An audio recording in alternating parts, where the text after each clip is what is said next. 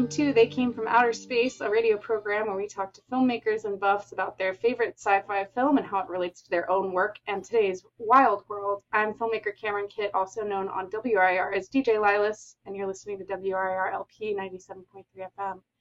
I'm here today with Brian Stillman to discuss the cult classic from 1975, Rollerball. Thanks for having me. Ah, I love this movie. I, I am so glad you helped me watch it. Uh, I feel like it relates so much to our current world. Sadly. yeah, it hits a little close to home. Um, and it's kind of scary to think about that, you know, not much has changed since it was made 1975. You know, you'd hope there would have been some progress, but uh, only the leisure suits went away. Yeah, and even those are coming back. we live in a in a hellscape of uh, of evil. Yeah, fashion. I, I, definitely feel like it was aggressively 70s, but we will get to that because the futurism, I, whether they wanted to or not. So, for those who are not aware of Brian Stillman or don't know his voice, you may know him by some of his work. A prolific collector and filmmaker, Brian's known for his hand recently in producing or creating. Uh, director of photo- a, a DP on movies that made us. Um, it's it's a complicated resume. You really um, do. I'm so sorry. I, you know, no, it's okay. You had it's a okay. hand in helping it come to be, but I'm, you're a director of photography. Also, same for Toys That Made Us. Yeah. Toys That Made Us. I'm a producer on it, I and that that's right. that um, I was on from pretty early, um, and then I'm a producer and director on documentary films, Plastic Galaxy, the story of Star Wars toys, um, and with two partners, uh, Kelly Slagle and Seth Polanski. I did Eye of the Beholder, the art of Dungeons and Dragons and I'm currently working on two more documentaries because I'm a sucker for punishment.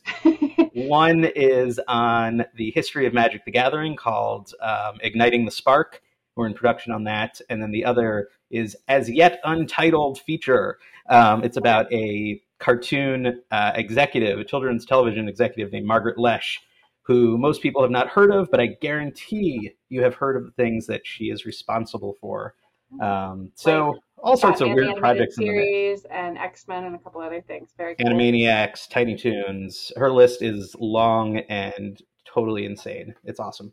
Well, Brian, your work with the Nacelle Company has really brought nostalgia content to us in a time where we really need it. And uh, I think today we're also going to wax nostalgic on this 70s futuristic sports classic.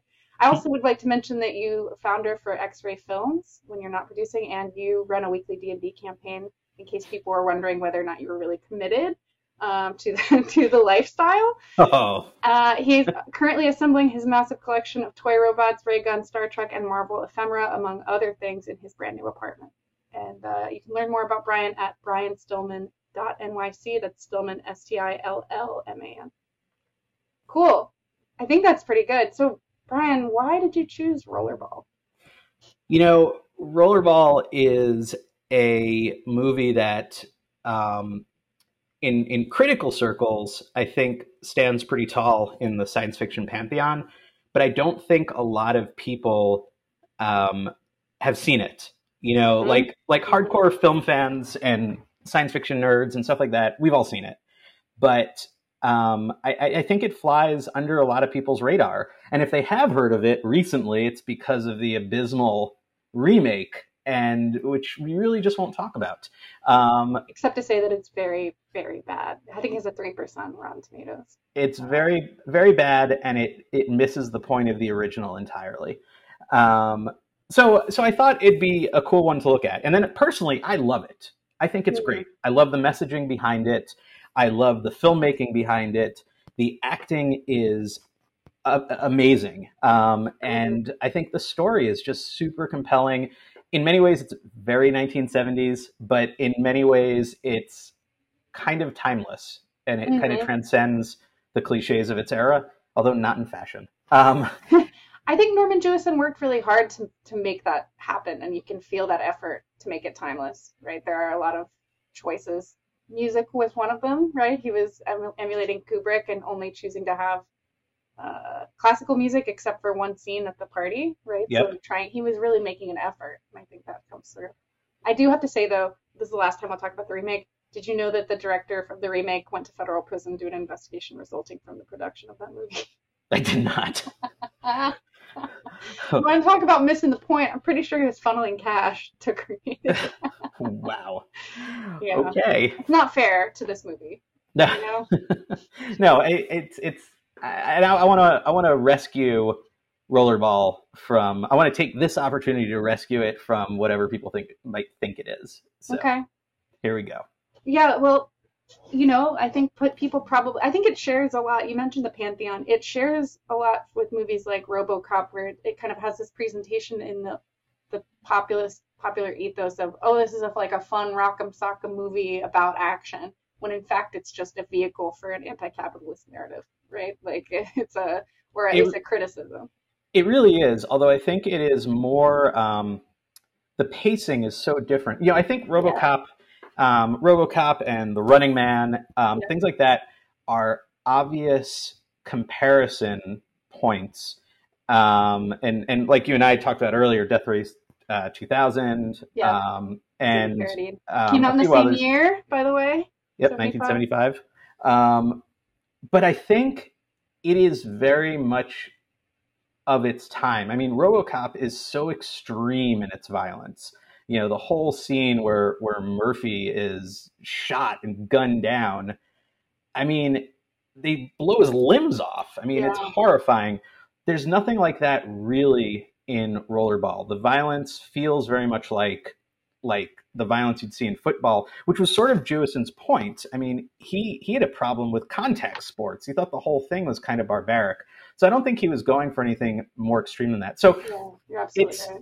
but from a messaging point of view and from a subversive point of view, um, and from a kind of undercutting expectations point of view, I agree with you completely.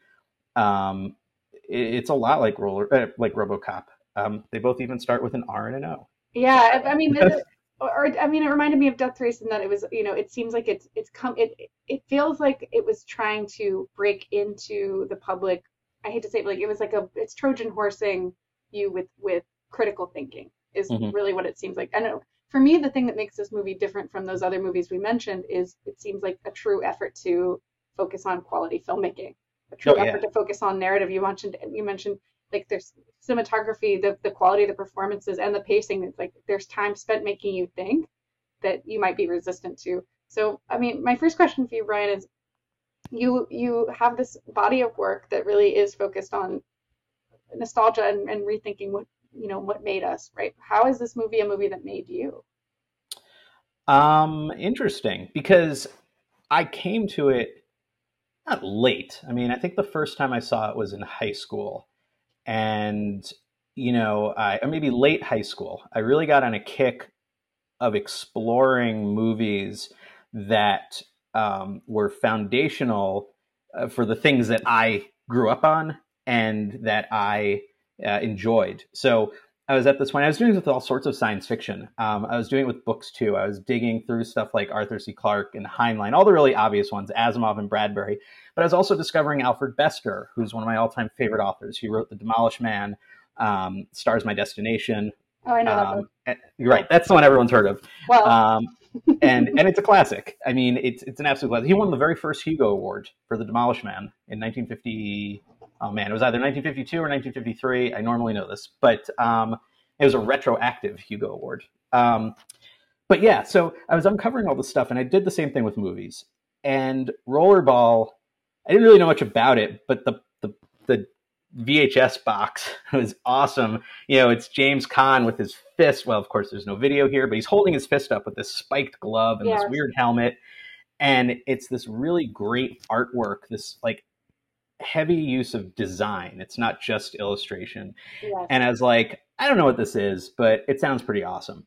it's an iconic poster and also to me notable for the lack of roller skates in it. like there's no roller image, but the Right. image is very striking. I actually have in my notes. I have a scan of the one of the original VC, VHS tapes. Hmm. Um, like what it wrote on the back. So so that item grabbed you, and you were in high school when you watched it. For the first Yeah. time. And I was really struck by um, how different it felt from the science fiction movies I was used to. At that point, you know, it was Terminator, it was Alien, it was Aliens. You know, I, this is the same year I was born. I was born in '75, so um, the movies I grew up on were early '80s. You know, like I, my parents they took me to see Aliens in the movie theater. All right, so I was Bless them for getting into this- no choice. oh yeah, and I loved it. You know, I had no idea what it was about. I hadn't seen Alien yet. You know, I was too young, but I was just hurled into this stuff.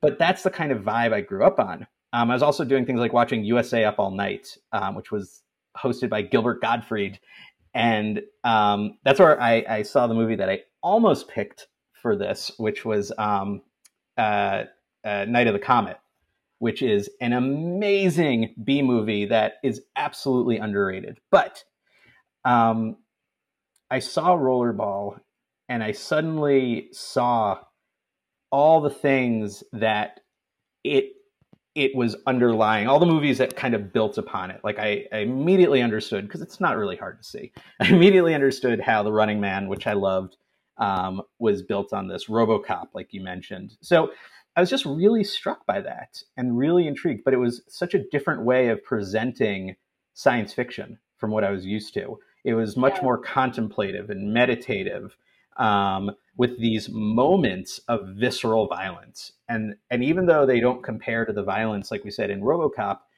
they hit really hard because they're mixed in with these sort of very quiet moments of Yeah. like of of corporate weird corporate intrigue and and John. Houseman being all blustery and I don't know it, it just really long, hit long me. parties and riding riding horses in the woods while you think about what the corporation wants from you. Um, right and then let's go blow up some trees it, it gives you so much time not only to get inside the mind of the main character and try and, and like it, it also gives you a little bit of respect because it doesn't tell you what to think it forces you to try and figure out like there's a lot of time where you're confused just like him and i think that's rare in sci-fi you have to spend so much time uh, in exposition and i really appreciated the way exposition was worked into this movie it, doled it out very naturally. You know, it was very much, you know, Heinlein always said, I don't have to explain to you how the door works. I'm just going to say the door dilated. And You'll freaking figure it out, you Mhm. know? And, mhm. you know, the whole scene where they explain, like, they don't give you the info dump. Well, they give you a bit of an info they dump. do they do the they do it corporate twice wars. yeah, they do it twice you know and i get it But it's still subtle. you It's have to subtle. you have to know so like the, i think i appreciated more cletus than uh bartholomew because bartholomew just said it he's like remember the corporate wars but cletus has a line where he's like i can't remember who owns indianapolis again Yeah. that line is so well done right like the, that's better to me is to say like oh there's only seven corporations uh, which one owns the city again this like very potential margaret atwood future i don't Hmm. know if you've read uh adams MaddAddam series but that's No. very much the it's, it's not the only she's not the only person to plan on uh, basically a future where unless you work for amazon you don't get to live in amazon city Hmm. kind of situation she doesn't say amazon but you know it's, we're not we're kind of on that path aren't we uh towards I mean, you know, Disney has their little planned community that kind of broke free, but um, you know, it, the other thing is he he says that, but it's part of a conversation they're just having around dinner, and you know, um, Jonathan and Cletus and do we ever get that woman's name? The one that he basically dumps in the Oh, beginning. no i can't remember her name Um, it wasn't Daphne because she's the one who comes later. yeah the other one yeah And it- women are treated like objects in this movie Well, but in a very deliberate way. I mean, that's the thing. Like, I think so. But it, the fact that they're just having this casual conversation that conveys so much information to you as the audience, I think, is the cleverness of um, Harrison's writing. yes. Um, and and it works well. It makes it feel a little less like I'm going to give you a lecture. And like you said, Houseman does lecture, but that's also within his character.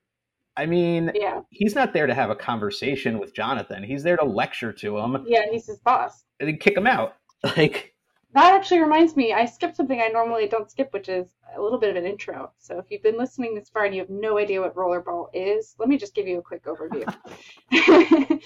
you can probably infer it has something to do with rolling and balls. Uh, released in 1975 for United Artists, Rollerball is a tale of skating, killing, and standing up to a violent culture where wars no longer exist, but rollerball does. Directed by Norman Jewison, who you may know from Moonlight and Jesus Christ Superstar, super similar movies, so really close. Our hero is Jonathan E., leader of the Houston Rollerball team who's been playing for 10 years. He's played by James Caan. You may know him from the movie Misery, or if you're younger, Elf. He's the dad. In this dystopia, actually set in 2018, a complete totalitarian corporate rule runs all, where no individual is greater than the whole. But Jonathan E., who's quickly becoming a folk hero in this bloody sport, threatens that and must face the consequences as he is ousted.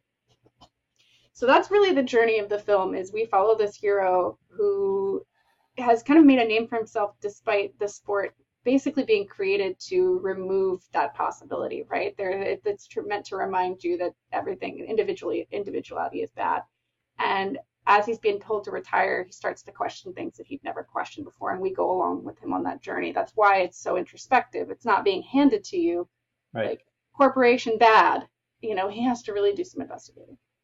And in fact, they they they force you to kind of really question it yourself because there's there's no poverty you know? There's there everyone's satisfied. Everyone has access to luxury goods some more than others but but no one's really suffering. And all they and Houseman literally says this all they ask you to do is not question the management's decisions. And such a good line it's like is it's but it's a gilded cage. So is it really worth the trade-off? What i find interesting is jonathan he wasn't even looking to break out of this. He was perfectly happy. Yeah. he had zero problems with this situation. He's not some revolutionary who you know the running man. You know you have arnold schwarzenegger who starts off as part of the system. He's totally screwed over and that's when he realizes the system's corrupt and he's going to tear it all down Jonathan never has that moment. Everything's perfectly fine. They, he just doesn't want to be fired. I would argue he's a little mad that his wife was taken away because she was too hot. That's she true. Was, she was handed off to a an executive, and and you, then then you learn that women are basically handmaids that are like yeah. passed around as tools. That was kind of my first moment to being like, well, maybe I wouldn't enjoy it so much in this future. He's so, bothered he, by that. He's a little he, bit bothered by that, and yeah. But it's not enough to push him to any sort of. He he still no because he got a it. replacement hot wife right away. That's right. right? Like, you know, so he's not looking to make waves. He's mm-hmm totally fine with this. And he doesn't what's what's interesting is that you know, look, if this was a, a typical movie, they'd try and fire him and he would get all pissed off and rant and rave. But in this, they try and fire him and instead it gets him to start asking questions. And mm-hmm. it's those mm-hmm. questions that lead him to want to revolt. I mean, you get the impression that it might not even happen. Like you know, he he got to score that last point in rollerball. Who knows what he's going to do after this? I don't That's, know if he's going to lead a revolution. The ending is so supremely interesting to me. And yes, I forgot to mention my spoiler alert uh, mm. intro as well. I, I like to say that we are going to spoil the ending of the movie. Um, it ends with him scoring a point, but uh, there are studies that show light spoilage actually increases your enjoyment of a film. So I, I highly encourage you to finish listening before you watch. However, if you want to turn off the radio or wherever you're listening, you can always find us on Apple, or wherever you find your podcast that they came from outer space. Uh, you can watch this film pretty much anywhere uh, if you take a take a look online. But you're right, you're right though, Brian. It's not as popular as I think it deserves um, for the amount of impact it clearly had. Um, yeah. I'm gonna let's take a quick break and I'll come back and I want to talk about rollerball the sport a little bit and hmm. get your thoughts. Jonathan E. That's the name. Houston players come and go, but the champion plays on. You're listening to They Came from Outer Space here on WRIR LP 97.3 FM. I am Cameron Kitt. I'm here with Brian Stillman talking about the 1975 classic Rollerball. Rollerball. Jonathan, Rollerball. Jonathan E. Jonathan I like His last Tokyo name may or may not be Evans. Evans, yeah, I like that. I like that that's given to you. I, like, I think those are the little moments that remind me in William Harrison's script that I, what I think is so important in sci-fi is just like a respect for my intelligence. Like, let me piece it together. I want to participate, yeah. right? I want to be. I want to, you know, it's basically a mystery. I have to say, my favorite part is the AI that's just a like a fish tank. That is my right. favorite. The wetware. That's actually predictive because the next time I saw that was Ex Machina. I haven't seen somebody talk hmm. about an AI being wetware until then, so it clearly had some impact. But Brian, tell I mean, you know, we both have people in our lives who play roller derby. So yep. I was certainly thinking about that. I actually just watched a documentary about roller derby at mm-hmm. uh, the Brooklyn Film Festival, and it's a you know that is a violent sport in and of itself. Um, tell us a little bit about the rules of the game, and then uh, a, a bit about the controversy, especially from Jewison's point of view about this the sport. Um, the rules of rollerball or roller derby? Rollerball, please. Okay. we don't have time for So- the derby. you have, if I remember correctly, you have 10 players on a side. Um, and uh, a number of them are scorers. They're, they're skaters, and their job is to catch this steel ball that is racing around this circular banked track. They're on roller skates. And they're, they have to get the steel ball and jam it into a small goal Yeah. uh, on, on, on the side of the track. Um, you also have defenders who are there to kind of protect you. And then you have three motorcycle drivers who are there to um, basically help propel the skaters around the, the track. There's a handle on the back of the, the motorcycle that they can grab onto. Um, when the movie starts, there are a number of rules. It is a contact sport, but it's not actually that crazy. Um, you are not, if you're on the motorcycle, you're not allowed to run people over. you know, Oh, it does happen. it does happen. It does happen, but there are penalties if you do it. You know, so it's the rules state early on there are basic kind of things in place that yeah, it's dangerous, but maybe not more dangerous than football, especially as we understand today how dangerous it can be. Um, and there are penalties if you break these rules, which doesn't mean they don't, but Yeah. you're not supposed to. Um, but of course, as the game progresses, the rules change, Yeah. and we can get into that. Um, Jewison was very much against contact sports. He thought Right. they were ridiculous. He thought they were violent. He thought they were brutish, and and this was his way of kind of commenting on that. The irony, of course, is that fans of the movie approached him, um, and of course, TV executives, corporates, came to him and they wanted to make this a real sport, which horrified him. Yes. The other thing that I think is funny, though, is that apparently the cast and crew would play rollerball, Yeah. albeit without the violence. I mean, I'm assuming that they were not beating each other up, but they would actually play a sort of simplified version of it um, during downtime, which is not that big a deal if you think about it. If you're not beating each other up, it actually looks kind of fun. Yeah, that's what makes the game so. That's what makes the game and the movie so interesting. Is one, you're able to ingest and understand a whole new sport just Yep. without without being told. Again, without like they really don't have uh, like a commentator giving you the play with, but you learn it from the shooting and editing, which was so impressive, Hmm. right? Like they teach you a sport just so you can have something to have a baseline. But the fact that it got away from him is so interesting. Like I was watching the interview from 1975, and of course, one of the questions is, "So you think the sport's going to take off?" As if they thought that the point of the movie was to create a new sport, right? So people misinterpreted it. And when he was interviewed about, yeah, hey, I've heard that people have been actually playing the sport on breaks. He was like, I we've already had a few accidents, so the whole time he was frightened, right? I was surprised that I couldn't find much on injuries because I didn't know that this was one of the first movies to actually show the cast and crew of the um, stunt crew in a movie's Yeah. titles. I didn't know that that was something you didn't do. But boy, howdy, there are a lot of tumbles and rolls, and there's a tremendous amount of stunt work done. But I just thought that was really interesting, right? That he he's using this sport and Harrison, the scriptwriter, to an extent as uh, you know criticism when a lot of people took the kind of face value view, like, oh, it seems cool, like it's very Well, American.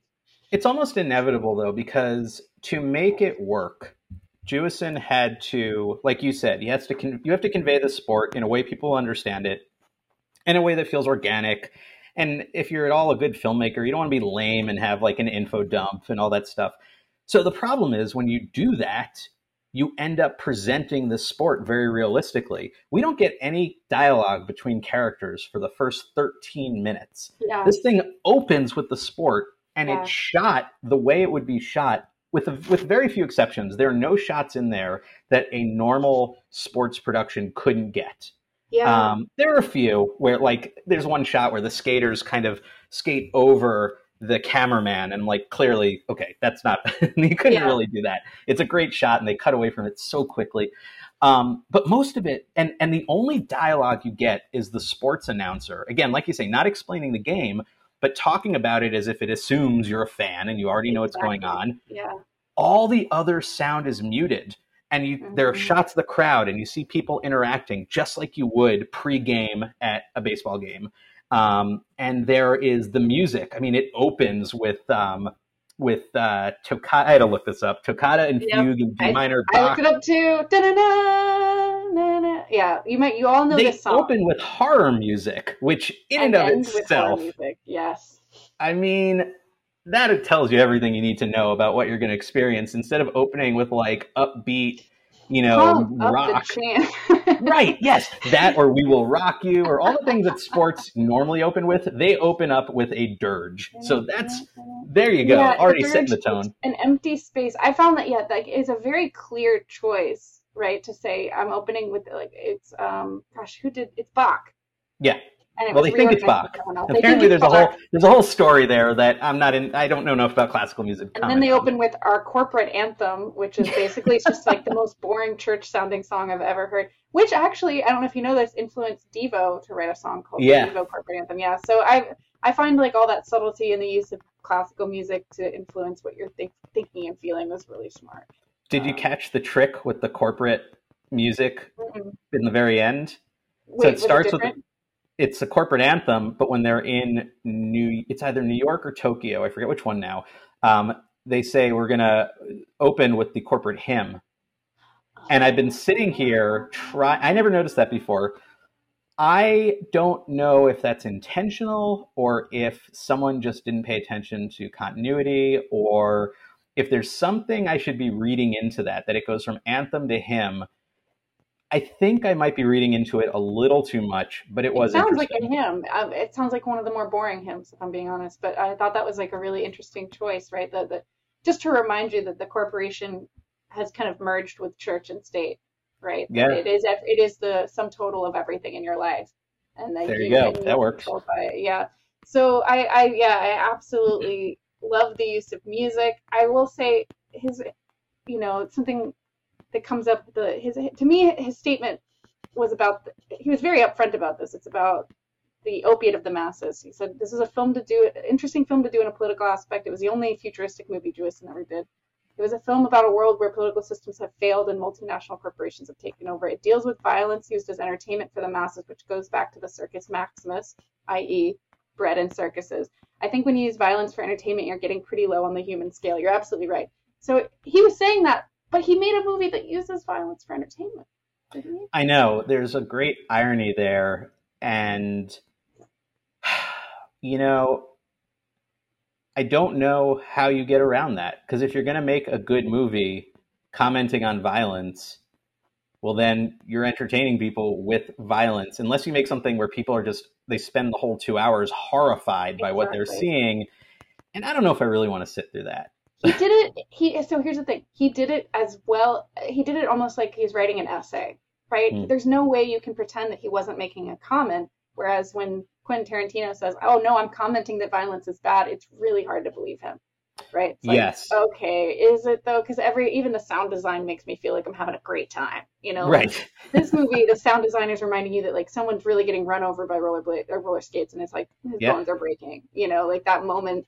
It doesn't feel good. It doesn't feel happy. The music doesn't jump. You know, No. you're just you're just suddenly reminded that oh yeah, the ball is going 150 miles an hour, 120 miles an hour, right? Like oh wow. There's also no there's also no incidental music. There's no music there to create a mm-hmm. mood.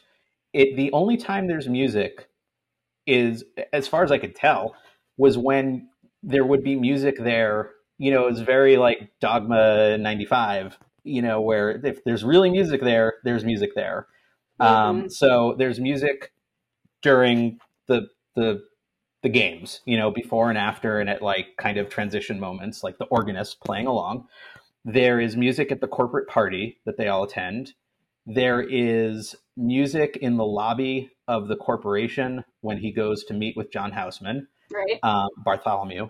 Um, there isn't any music though that's kind of just you know in the background designed to manipulate your emotions. And to me, even though this movie is super hyper stylized, the combination of the realistic sports and the sort of naturalistic acting gives it to me something of a documentary feel. Like there is a verite, the cinema Mm, verite yes, feeling to this. even though it, it, it always feels stylized. I mean, it never feels completely re, uh, um, like um, uh, uh, spontaneous, but it doesn't feel. There's a naturalism to the whole thing that somehow is juxtaposed against this high high level of stylization that to me works really well and is hard to pull off. Um, yeah. Kubrick does it. I mean, 2001, I think in a lot of ways does it. Um, well, that that he's so clearly influenced, and the cool thing about it is yeah. he he doesn't hide behind it. He's like, yeah, Kubrick was a big influence. It's okay. He was only six years old, you know, or yeah. seven years old when you know when 2001 came out. How could you not be influenced? It was only a few years earlier, you know. So, and that's a few years when this came out, and however long production was. So it had to have been on his mind.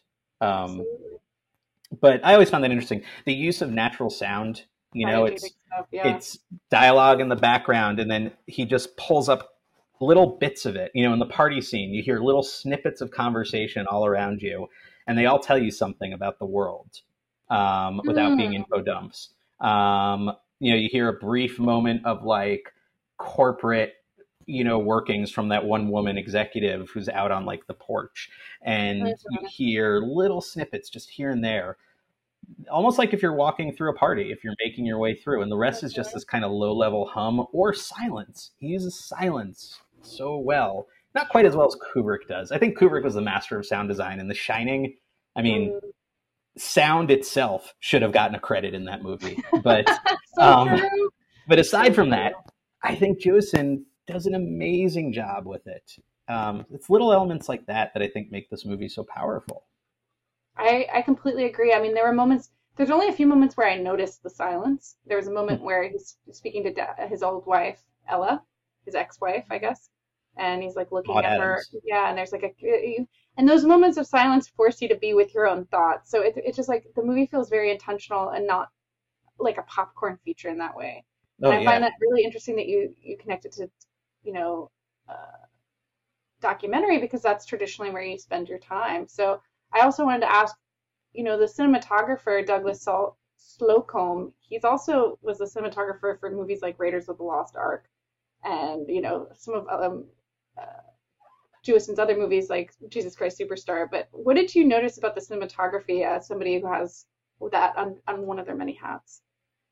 Um, you know, I was struck by the camera takes a lot of interesting angles. There's there's one moment, so a lot of zooms. Lot first of, zooms. of, all, not dolly shots, zooms. They're just like mm-hmm. pushing in, mm-hmm. and there's some interesting ones that feel like on paper they feel like they'd be really awkward, but they're actually really cool. So when when he's having when Jonathan is having dinner with Cletus, so his co his his trainer Cletus, um, and kind of Jonathan's inside man who he's hoping can dig up some information for him as he uncovers these these problems. Um, they're having dinner early on, and when Jonathan first mentions that he he thinks there's a problem, something's going on, the camera is Jonathan is between the camera and Cletus. You've got like John, like it's looking over Jonathan's shoulder at Cletus's face, and his his face drops a little, you know, as he hears what Jonathan's saying, and the camera zooms in, it pushes in over Jonathan, past Jonathan, and really tight on Cletus, and it's weird because Jonathan's kind of in the way of the shot, mm-hmm. and yet somehow it works. It's I I'm not enough of a cinematographer to really pull apart why this shot works and why it doesn't just feel like weird. It like, you out of the moment. You normally would think a, a, zoom. Yeah. For those of us who, for those who haven't, you know, done camera work in the past, the zoom means you're doing it manually with the lens, where you're actually pushing on the camera to choose. And you might remember if you've ever used a digital camcorder, how aggressive those zooms might have been, right, in your childhood. Whereas a dolly shot means you're on a physical uh, board or something on wheels that's moving in right? So generally, your perception is a lot more aggressive of emotion. Well, but it's right? also your perspective. It's less naturalistic. Your perspective changes when you dolly. You know, so if you are stepping through a doorway, the rest of the room on the other side of the door opens up to you. If you're simply taking a zoom, is much more like cropping in on a photo. if you because your perspective never changes if you zoom in on that doorway you still can't see what's on the other side of that doorway you're just bringing the picture closer to your eyes and it feels very unnatural. Mhm. so that push in that that zoom on cletus's face and they do it a few other times. They do it on like the scoreboard a few times.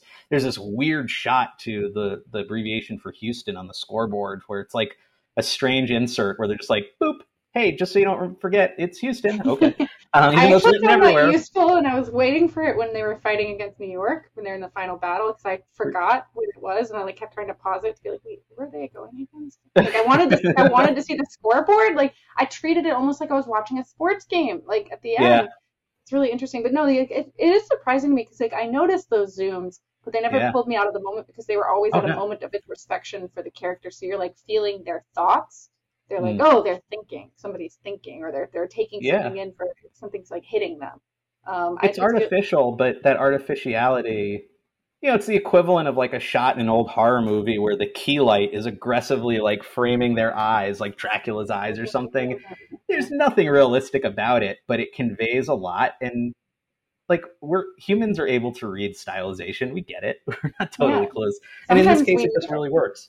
Well, okay, fair. But, but Yeah. um, so that struck that jumped out at me. Um, and uh, you know, there's just it's so very 70s in its filmmaking style, you know, and like the the saturation, the colors, the graininess of the film. I love it all, though. I mean, it, when I first saw the movie, there was enough, you know, I was I was aware enough as a as an audience member to understand um, areas where it transcended the 70s and areas where it was very much of its era. And I just kind of assumed at the time, oh, that's just filmmaking of the time. You know, you just can't, sometimes you can't escape your own anachronisms. You know what I mean? I think best um, supporting actor is James Caan's Harry Chest. I'm gonna say. well, but that's the thing. I, the more I've seen this movie, I've seen it a whole bunch of times at this point. I mean, it has to have been deliberate. Everything in this movie is deliberate. There's no way Jewison was just like, eh, whatever. Looks like the 70s. So it's obvious that that was going on. And I think maybe you're right. You know, I never really thought of that before, but the, the more things change, the more they stay the same. You know, maybe it's a situation where, like, aesthetically, things just got locked in at a certain point and there is no more innovation He did say that visually. for him, Jewison, and I assume for Harrison, one of the big influences is late is Rome at the end and collapse of the empire. So Mm. that's really what it felt like. Is that like the '70s costumes, especially the women's costumes from the party, are kind of these draped long dresses. The men Yeah. are, are wearing traditional outfits, but it's kind of inescapable that that, that relationship is. You know, I think '70s fashion is garish and great, but love. You know, so like it definitely they were leaning more into the luxury side, right? Everything was leather and pleather and glitzy, right? You follow, and of course, the person that we're following in this in this corporate world is somebody who's benefited greatly from it. We don't see Right. necessarily anybody who's who's not benefited greatly. That's what's so interesting about it, right? You said, I mean, I guess the women. Let's be real, Daphne, Well, poor Daphne. yeah, and I think got this is, I think we have to have a conversation about the women. But before we do, just to say on the idea of fashion and stuff, we do see the crowds. We do see the Mm. crowds, and they're all dressed in like basically t-shirts, jeans, Baseball hats. ball caps, yeah, and and that feels very kind of like okay, whatever, you know. So I think that sort of weird, formalized, high fashion, whatever, is really part of the world. And maybe it's that overly decadent world that Jonathan kind of trucks in. You know, it's he's a sports star, he's a megastar, and the executives are the elite and powerful. And so maybe that's what we're seeing, but the average person isn't going to wear weirdo flowing futuristic robes, you know. so true. Yeah. It's just like you still wear jeans and a t-shirt when all's said and done. And they all seem pretty happy. Yeah. Uh, we're- you're listening to They Came from Outer Space here on WRIR. I'm Cameron Kitt. I'm speaking with Brian Stillman about the 1975 movie Rollerball. You know how the game serves us. It has a definite social purpose. Nations are bankrupt, gone, no poverty, no sickness. Man has accomplished what he'd always craved. Corporate society was an inevitable destiny, the good life, a centuries old dream. You better do as you're told, Jonathan. That's all I have to say okay, so let's talk about the ladies. Um, I have a, I generally have a section on these where I try and at least check in on the Bechdel test, pass or fail. This is a hard eh, fail. yeah, absolutely. From the beginning, this is a movie about a sport played by men and a man's journey in his world of men, right? And of course, the women do support his, I guess, identity, but all women in this movie are sexual objects. You did mention there's one or two women who are at least having semi-corporate conversations, and there's a woman who's Yeah. a clerk at the, And the- library, you know. And Daphne's a spy. yeah, but she's also a prostitute. Well, she is. She is, but She's she's being Every used a spy. she's being used actively as a weapon like in every instance okay we don't know the deal with the corporate executive women um, and in fact we do know one of the the nine at least is a woman That's true. So- Affirmative. Yeah, and, and I thought, uh, speaking of that, I thought that the one thing they did get right about the future is it seemed pretty integrated racially. Oh yeah one thing I don't completely notice, like in, in a movie like Death Race 2000, where women were equal, there were no people of color. So, like, you Yeah. know, it seems like it was kind of hit or miss in the 70s how they predicted. right no this definitely seemed to get that right i think it definitely um, i mean look we can say well clearly women are are equals because one of the rulers of the world is a woman but the story never delves into that. The story only treats women as tools. They're Mhm. either and and tools for manipulation. Mhm. they're all there. The only women we're exposed to as characters in this thing are there to manipulate jonathan. Um, they are either there as sexual beings to just keep him happy hmm or they're there to influence his decision making when his wife finally does come back to him she's there to tell him to just back off and accept the world for what it is. Yep.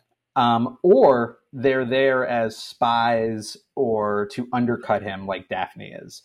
Um, and that's not the best I think mean that's kind of the first. That's the first clue he gets as he connects the dots that things are not right in Wonderland, mm. right? Is that, and then you and the audience does That's as true. well, right? Is that, well, maybe this corporate future where everyone's happy isn't so wonderful because true love doesn't really seem like it's factored in, right? It seemed No. like he fell in love with Ella, but we're not sure how they met, and that more or less the insinuation is that relationships are more or less orchestrated by the government, right? or at And, least like, at that level Yeah. Mm, I, I don't get the impression that the people in the stands, because you see lots of women in the stands enjoying the sport, I don't get the impression that they have the same relationship with other people that these elites do. Um, and that in and of itself is telling. You know what I mean? If the highest aspirations come with these sort of weird relationships, then what's that mean? You know what I mean? Like if if the aspirational goals to be an executive or to be a rollerball star mean that your relationships are all transactional or the women in your life are all basically like I said tools and again there's an implication in the movie that that's not the case that women might have their own boy toys you know lying well, around they get too to shoot powerful guns sometimes too. There you go. But. But from a story point of view, it doesn't give you that. And I think I think you you know there's a difference between a failure in the world building, which might not be there, and a failure in the storytelling, which I think you know we never see women as coaches. Like why couldn't they be coaches? Why couldn't there's like a dozen characters in it this was movie? 1975.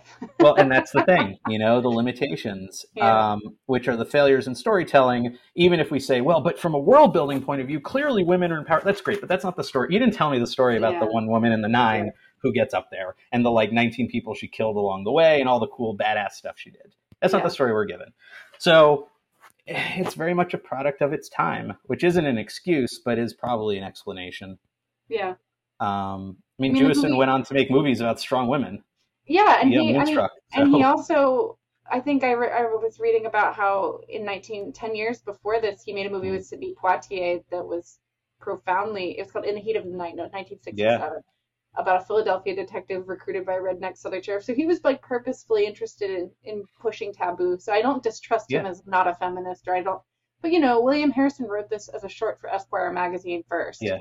And Yeah. then developed it as a script. So it's a you know it's a story kind of for men, not really in a bad way, um, and that's okay. Like I, I I think for the compared to a movie like RoboCop or even Running Man, I, I still felt more fulfilled. I'll be honest in terms of like how much was available for me.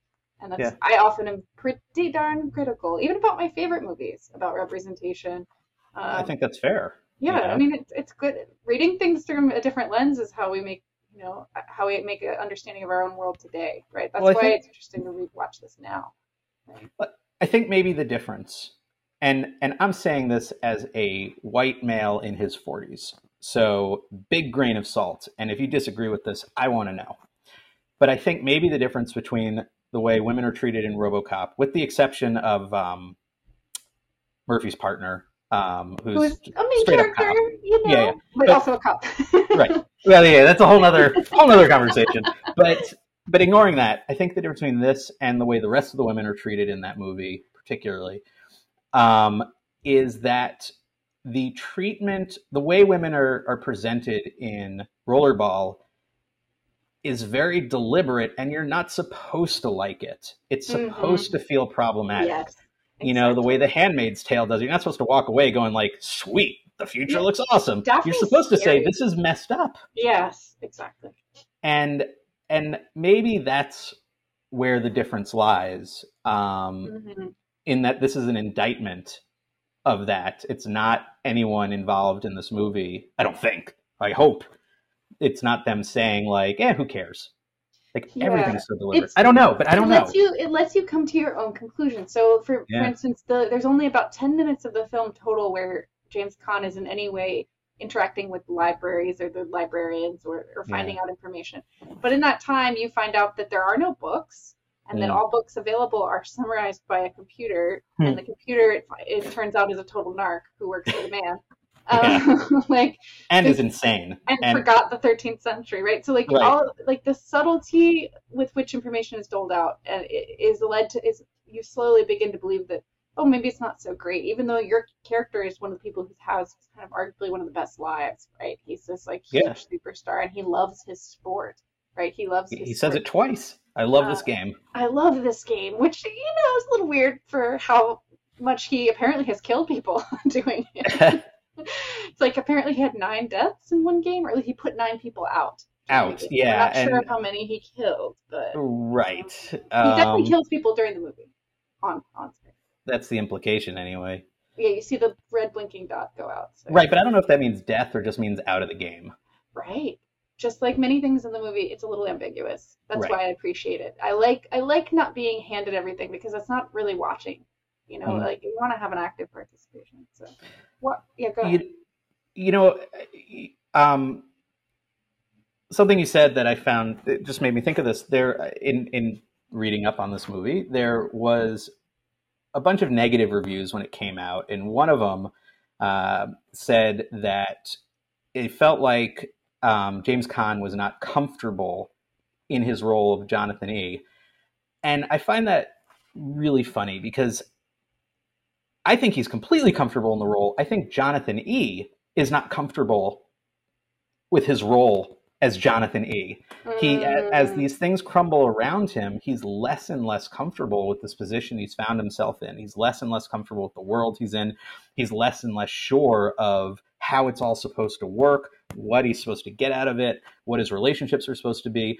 I think that discomfort we're seeing is Jonathan E's discomfort because I think James Caan did a amazing job. I was talking to a friend, so and I said, you know, he brought all the sensitivity of his role in Brian's song and combined it with all the violence of Sonny Corleone. I can't and imagine who else he would E. play. Yeah, like he's the perfect person cast for this, He's right? great. He did apparently play football when he went to school. Like he was Oh, yeah. before Brian, like you know, he was a little bit of an athlete, so he's pulling from somewhere, Mhm. and and also has that sensitivity. I think the most important thing is when you can read emotion on their face, right? Like Oh. he has his his his his blank stares convey so much, Yeah, they really do. Those eyebrows, man, should. and that hairy chest. Okay, there it. there are a lot of unzipped um, leisure suits in this movie, and he unzips them on screen. I mean, it's look all i can think of is global warming has gotten to the point where it's just so hot out you've got to air those things out I was gonna ask you why is this a good movie to watch now, but I think we've already answered that. So I figure for so many so many reasons Um, you know what though? But it but here's the thing: we're talking about all this messaging, we're talking about all this deep meaning and everything that it conveys, but it's also a fun movie. Yeah. Like it's fun to watch his journey. I mean, this whole thing is not this slow dismal drive of him unraveling, you know. I mean, it's the pacing is it's not, you know, our typical action movie of today, but it's not slow. It doesn't drag. Um, it it moves. It's two hours, but you don't feel them. Um, at least I don't. You know, the the more the more quieter the quieter moments don't slow anything up. There's always something happening, whether it's information that you're gleaning, whether it's characters interacting, whether it's it's it's realizations coming to pass. It's all there on the screen. So the moments they move by, and and I find that it's very satisfyingly constructed. Um, it just gives you something like you said not not a typical you don't you don't get a long five to ten minute conversation between a husband and ex-wife. You don't get to see those often in these action movies so the pacing i think is really important. Mhm. what would you say what would you say is a really good reason? We're about five minutes left? Is a good reason for people not just filmmakers to revisit this movie right now 2021 um, uh, being able to see how you can layer a message without hammering someone over the head in with a movie that is action packed, that is, you know, visceral, I think is a great lesson. Um, I think these days, a lot of movies, and I'm all for a movie with a message, and I'm, you know, movies with progressive messages I think are necessary because I think you need to reach audiences. And taking an action movie and cramming it full of progressive messages I think are good because it's a way to reach the masses. But you can all there's a lot of ways to do that. You could literally have a character jump up on a soapbox and declare, you know, whatever this great thing is. Or you can do it sort of like Jewison did it, where it, it all comes through. Like you can't possibly miss the message in this movie unless you're deliberately like i don't know if some people want to play rollerball though they did. Okay, fair. You can deliberately it, miss it, but I think anyone with half a brain watching this movie kind of gets it. exactly yeah And understanding that you can do that without having to rely on the soapbox moment, without having to rely on things that disrupt the storytelling because you're like, oh yeah, don't forget my message. I think is a valuable lesson. Being able to balance a contemplative movie with an action movie, I think is is is great, um, and he does it wonderfully. Um, understanding that a an underlying message to a movie is valuable. You know what I mean? Like that there can be subtext to a movie. Um, I think is valuable. Um, all those things they don't. You know what it is? There's not enough chest hair anymore. That is honestly, honestly, honestly the truth. I mean, and you, I mean, like I found myself like deeply thinking about his gold necklaces, like twining over his chest hair. It's like, wow, this movie is really getting I. I have to ask you something because I made a note about this, and because you, like, I make documentaries and mm-hmm. you make narrative movies, and I feel that in this movie, this is a place where those two things converge. The home movies of his wife were the most well constructed, well shot, well anythinged home movies I have ever seen to the point where impossible. Yeah, I- Impossible. I Every was shot was together- perfect. I thought it was put together by a crew that, that was. I thought that was like a gift to him from the corporation. Like, Oh, maybe, maybe. Or- All I could think of was my home movies never look like that. and like I'm sorry, but there's telephoto lens zooms of like 200 feet away, right? Right. Like to me, it felt like um a little voyeuristic, right? So the shots almost felt a little bit like Oh, that's they were true. coming from the city cams, but then there's all you know footage of them hanging out together. Yeah, so he he's always. I just looked at it as like reel. they have a commercial crew following them, Exactly. like or like a hair product or something. Like it felt very like Breck, you know, or whatever. brother. so- Honestly, Ella could be could be hawking some. What was that? Wet and Wild? No, there's like hair and mane, mane and tail. Right. That's it. Something. I don't know. I just that jumped out at me. I was like, in a It movie that is so- so naturalistic, the thing that feels least naturalistic is what is supposed to ostensibly be some sort of home movie that was clearly shot with a crew of 20 and possibly helicopters. Oh yeah. Like it just it struck me. I don't know. Maybe I'm the only one who's obsessing over this. and she does smile like she like it's about to say like Mentos, right? Like Yeah. there's no way that like no Totally. one does that. No one does that. Like she stays in frame. No, like childhood, like yeah, home movies are always a little too. So Uh, anyway, also, something futuristic uh, is when you watch the TV in the future, you got a big TV and then you got three little ones on top with different. Yeah. that's something we're gonna have. I don't know why we don't have that. I need more. I guess we. You know what, Brian? We do because whenever we watch TV, we have our phone and our iPad and our other screens around us anyway, don't we? That's true, but we don't get different angles of the same Oh, show. I was really, I was really, you know, miffed about that. So my last question for you, with just about a minute left, Brian, is, you know, for the filmmakers out there, both documentarians and narrative, you know, I actually do both. Is um, what's a what's a good lesson we can take away from this movie? Um, from a filmmaking point of view, Yeah. I mean, I I think I think don't be constrained by perceived genres. You know, you can make a action, a violent action movie that is also a a contemplative, meditative movie with a message um, that relies on subtlety. You don't have to conform to the stylistic requirements that you think a genre has to fall into.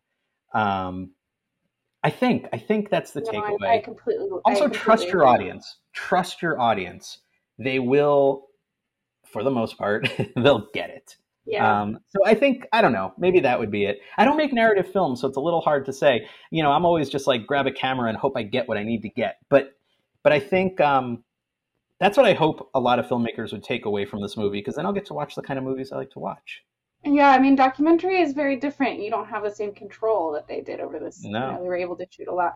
Well, Brian, this was absolutely wonderful. Where can we watch whatever you have coming out next?